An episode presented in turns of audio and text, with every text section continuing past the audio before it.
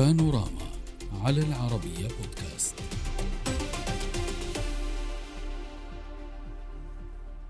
تستمر حلقات المواجهة المباشرة وغير المباشرة بين إسرائيل وإيران لتنذر معها بانعكاسات كبيرة على الاستقرار الأمني بالمنطقة وسط مخاوف كبيرة من حدوث مواجهة وشيكة بين الطرفين. إيران هذه المرة تتهم إرهابيين إسرائيليين بتجاوز حدودها حيث قال وزير المخابرات الإيراني إسماعيل خطيب قال إن مجموعة إرهابية مرتبطة بإسرائيل على حد قوله قد ألقي القبض عليها على الحدود الغربية الغربية لإيران.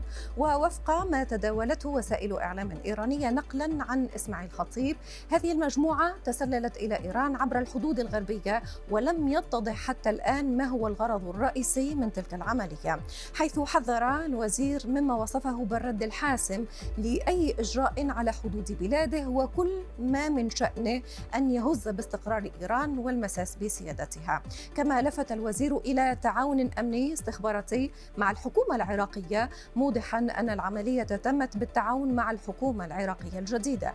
يذكر بأن رئيس الوزراء الإسرائيلي بنيامين نتنياهو ومنذ عودته لرئاسة الحكومة الإسرائيلية وضع مواجهة إيران بالدرجة الأولى ومنع عودتها للاتفاق النووي من بين أهم أو لو أو منع أو وصولها للاتفاق النووي من بين أهم أولويات حكومته اليمنية نناقش هذا الملف مع ضيوفنا من واشنطن حسين عبد حسين الباحث في مؤسسة الدفاع عن الديمقراطية. أهلا بك. ومن طهران عبر سكايب محمد صالح صادقيان المحلل السياسي. أهلا بكم ضيوفي الكرام. واسمحوا لي أن أبدأ من طهران معك سيد صادقيان سيد صادقيان في الواقع منذ فترة ونحن نتابع المواجهة بين إسرائيل وإيران. هذه المواجهة كانت بعناوين رئيسية تختزلها بعض الاغتيالات وكذلك بعض الاستهدافات الممنهجة آه، كما تابعنا فيما يخص منشآت إيرانية ولكن يطرح السؤال ماذا بعد؟ هل نحن في صلب تحضير لمعركة حقيقية لمواجهة تقليدية أم أن هذه الحرب مؤجلة وليست في صالح أحد؟ أعتقد بأن هناك هي مواجهة مفتوحة بين إيران وإسرائيل ليست منذ اليوم هي يعني منذ سنوات هناك هذه المواجهة المفتوحة مواجهة أمنية مخابراتية استخباراتية وحتى على مستوى عسكري سبراني وكل هذه الحالات التي ذكرتها هي كانت موجودة خلال العشر سنوات الماضية. ولا أعتقد بأنها سوف تنتهي بهذه البساطة وبهذه العجالة.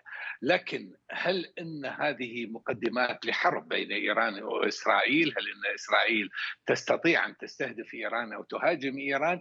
هذا هو السؤال المحير والسؤال الذي يطرح كثيرا خلال السنوات تحديدا خلال السنوات العشر الماضية.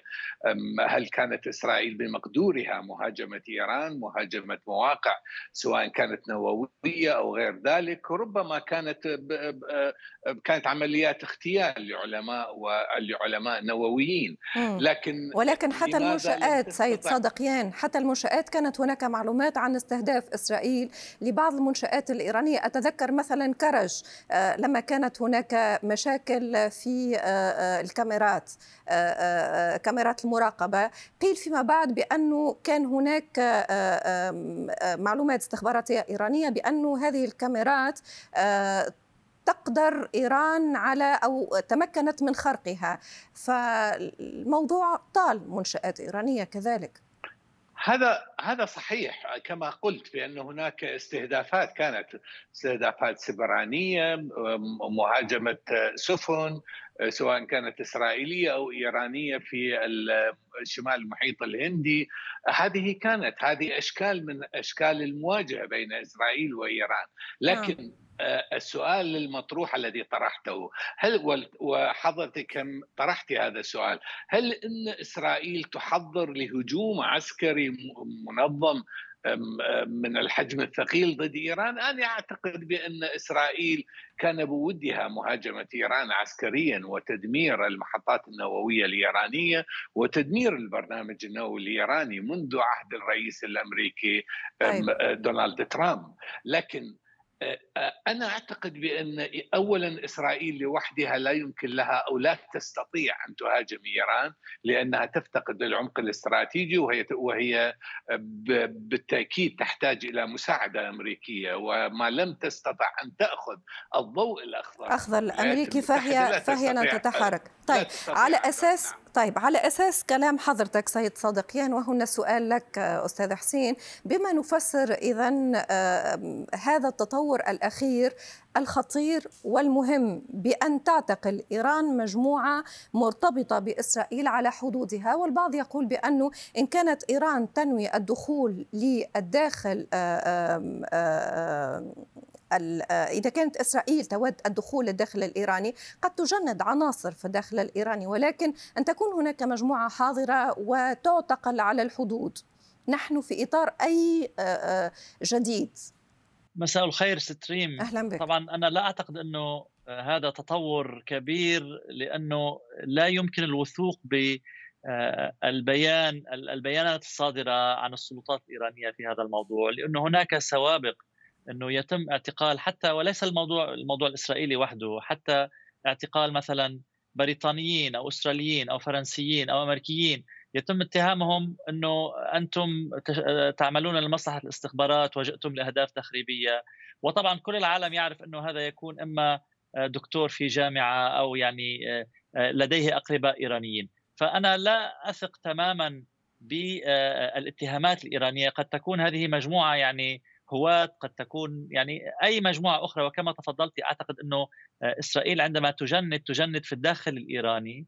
وكذلك الأمر بالمناسبة إيران حاولت التجنيد في الداخل الإسرائيلي وكان هناك شبكة أعتقد قبل أشهر ستة أشهر أو سنة قامت الاستخبارات الإسرائيلية بضبط شبكة على اتصال باليهود الإيرانيين عن طريق دولة ثالثة في محاولة لتجنيد خلية داخل إسرائيل. كذلك الأمر كان هناك اختراقات إيرانية سبرانية قامت إيران بالوصول إلى كاميرات كاميرات مراقبة كان يعني واقتطعت تسجيلات لمحطة تل أبيب أعتقد للباصات نعم. وكذلك الأمر طبعا إسرائيل تبادل الهجوم بالهجوم فهذه الهجمات غير المباشره أعتقد أنها موجودة من الناحيتين ولكن أنا خصوصا في هذا الموضوع يعني يعني أن تعبر الحدود من العراق وأن يكون العراق هو يعني الذي ساعد إيران. وطبعا نحن نعرف إنه لو حاولت الاستخبارات أو لو لو حاولت إسرائيل القيام بعملية كهذه لن تشن هذه العملية من العراق لأنه هي تعرف إنه العراق يعني ليس دولة صديقة ولا يمكن أن تساعد الإسرائيليين في عملية من هذا النوع. نعم سيد صادقيا ما رأيك في ما تفضل به الأستاذ حسين وخاصة ما رأيك في هذه الشكوك؟ حتى البعض يتفق معه يقول بأن هذا الكلام منطقي. هذه التركيبة مجموعة على الحدود الإيرانية تتبع لإسرائيل فإيران تتعاون مع الحكومة العراقية. سيناريو رأته بعض الأجهزة من قبل. هذه أول مرة يكشف عن خلية تابعة لإسرائيل. ويكشف أنها تم تفكيك هذه الخلية بمساعدة الحكومة العراقية أو الجهاز الأمن العراقي. هذه لاول مرة خصوصا بعد الاتهامات التي وجهتها إيران لعناصر لمنظمات كردية إيرانية منشقة تتخذ من الأراضي العراقية مقرا لها. وبالتالي يعني أنا أعتقد عندما يقول الإيرانيون بأنهم مسكوا هذه الخلية يجب أن أن نثق بما يقوله الإيران لسبب بسيط جدا.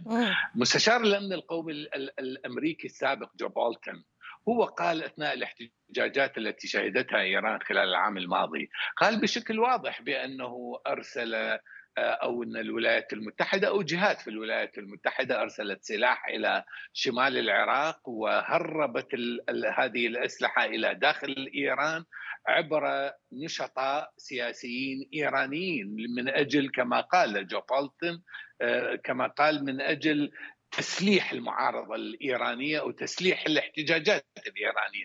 وبالتالي عندما نسمع مثل هذه التصريحات يجب علينا ألا يعني ألا نشكك في وجهة النظر في, في هذه نعم. لأن إيران مستهدف. وبالتالي هناك الكثير من العمليات قامت وعمليات استخباراتية قامت بها السلطات الامنيه الإيرانية داخل الكيان الإسرائيلي. وبالتالي أنا أعتقد بأن هذه مواجهة مفتوحة. وعندما حتى عندما ضربت منشأة نابنز العام الماضي قالوا بأن هناك شخص هو الذي قدم المعلومات من أجل ضرب محطة الوقود التي كانت هي اللي تشغل أجهزة الطرد المركزي التي كانت تخصب اليورانيوم بنسبة 20% وهرب. ومعنى ذلك بأن كان إسرائيل كانت تجند مثل هذه العناصر نعم. واعتقال عناصر من هذا النوع في على الحدود العراقية الإيرانية المشتركة هذا شيء طبيعي جدا لأن إسرائيل تعمل من أجل تجنيد عناصر إيرانية من أجل إدخال عناصر تجسس إيرانية وبالتالي هذه مفتوحة. وإيران مهددة كما قلت حضرتك منذ قليل. هذا شيء طبيعي نعم. طيب والتصريحات الأمريكية قد لا تساعد يعني منتقدي النظام الإيراني على التصديق بأي شيء يخالف تصريحاتها الرسمية. فبالتالي أستاذ حسين نحن منذ قليل تحدثنا عن وجوب أن يكون هناك ضوء أخضر أمريكي لإمكانية مواجهة ولكن هذه التصريحات التي ذكرنا بها الأستاذ صديقيا كذلك تضعنا في إطار مواجهة جديدة وبدعم أمريكي أن يكون هناك تسليح للداخل الإيراني تسليح للمعارضة الإيرانية. فهذا كذلك يمكن أن يكون ضوء أخضر مغلف بشيء جديد أو بإطار جديد. ما رأيك؟ طبعا اسمحي لي أنا يعني لا أشكك بصدقية الأستاذ صدقيان ولكن أنا لم أسمع بهذا التصريح. ولا يعني هذه أول مرة أسمع أنه إيران عفوا أنه إسرائيل أو أمريكا تسعى لتسليح فعلي للمعارضين الإيرانيين. أنا يعني أستبعد أن تقوم أي من الدولتين بهذا الموضوع. مم. أتذكر عن في الواقع التصريح التصريح أتذكر بأنه قال نحن ندعم المظاهرات. قال وقتها بأنه نحن لا بالعكس. لكن مش عارفه إن كان تحدث عن تسليح أو لا. هو قال أنا طبعا أنا أوافق. تسليح الاحتجاجات الإيرانية وقال ذلك عبر محطة البي بي سي. تفضل أستاذ حسين. يعني ربما يكون دعا إلى تسليح ولكن أنا لا أعرف صراحة أنه هناك تسليح. أنا لنتحدث عن المواجهة العسكرية المباشرة. إسرائيل لن تواجه إيران بشكل مباشر يعني أن تشن غارات جوية إلا في حال محاولة ضرب الأهداف النووية في إيران. هذا واضح يعني لن تقوم إسرائيل بأي شن ضربة عسكرية ضد إيران. وفي المقابل نحن نعرف أنه إيران لن تقوم بشن أي ضربة عسكرية يعني على الرغم من الضربات التي تعرضت لها المصالح الإيرانية أو القطاعات الميليشيات التابعة لإيران في سوريا. من إسرائيل الرد جاء غالبا إما عن طريق لبنان أو عن طريق منظمات تنظيمات فلسطينية أو ما شابه. فالمواجهه العسكرية المباشرة بين الطرفين أعتقد أنها مستبعدة من كل النواحي باستثناء الموضوع النووي. أما المواجهه الحالية غير المباشرة التي تدور هذه تدور يعني طبعا نحن نعرف أنه إيران قامت بعمليات تخريب متعددة في الداخل الإيراني اغتيال أو أو تفجير أو ما شابه. وهذه عادة تكون عن طريق تجنيد خلايا مواطنين إيرانيين. هذه لا تنفع أنه يعني يكون عنصر إسرائيلي أو عنصر موالي لإسرائيل أنه أنه يدخل الحدود بهذا الشكل. قد تحدث ولكن أعتقد أنه هذه يعني من النوادر. فلذلك الحرب الاستخباراتية الدائرة أعتقد حاليا الاستثناء الوحيد فيها هو أنه الغارات التي تشنها إسرائيل ضد أهداف إيرانية في سوريا. طيب، مهما تكون هذه التفاصيل والأكيد بأننا سنبقى في انتظار أي توضيحات أخرى فيما يخص هذه المجموعة أو كيف حاولت تتسلل، ولكن سيد صادقيان في لغة الرابح والخاسر من هذه المواجهات وتقييم العمل الاستخباراتي، كيف تقيم العمل الاستخباراتي الإيراني في مواجهة العمل الاستخباراتي الإسرائيلي مع هكذا تطور؟ أنا أعتقد بأن هذه المواجهة هي مواجهة مفتوحة. من الرابح ومن الخاسر في هذه المواجهة؟ هذا سؤال مهم جدا. الرد الإيراني عادة لا يكون بالمثل. يعني عندما ضربت لنأخذ مثل على ذلك عندما ضربت محطة نفنز التي دمرت يعني ضربت محطة محطة نعم. الكهرباء باختصار لو سمحت. نعم التي تزود أصالات أجهزة الطرد المركزي. التي كانت تخصص بنسبة 20% رد إيران كان بعد أسبوعين بنصب أجهزة طرد مركزي من الجيل الجديد شكرا. انتهى تماما التوقيت. وسعدنا باستضافتك من طهران. سيد محمد صالح صادقيان في الواقع انتهى تماما التوقيت وشكرا لضيفي من واشنطن حسين عبد الحسين. السلام عليكم.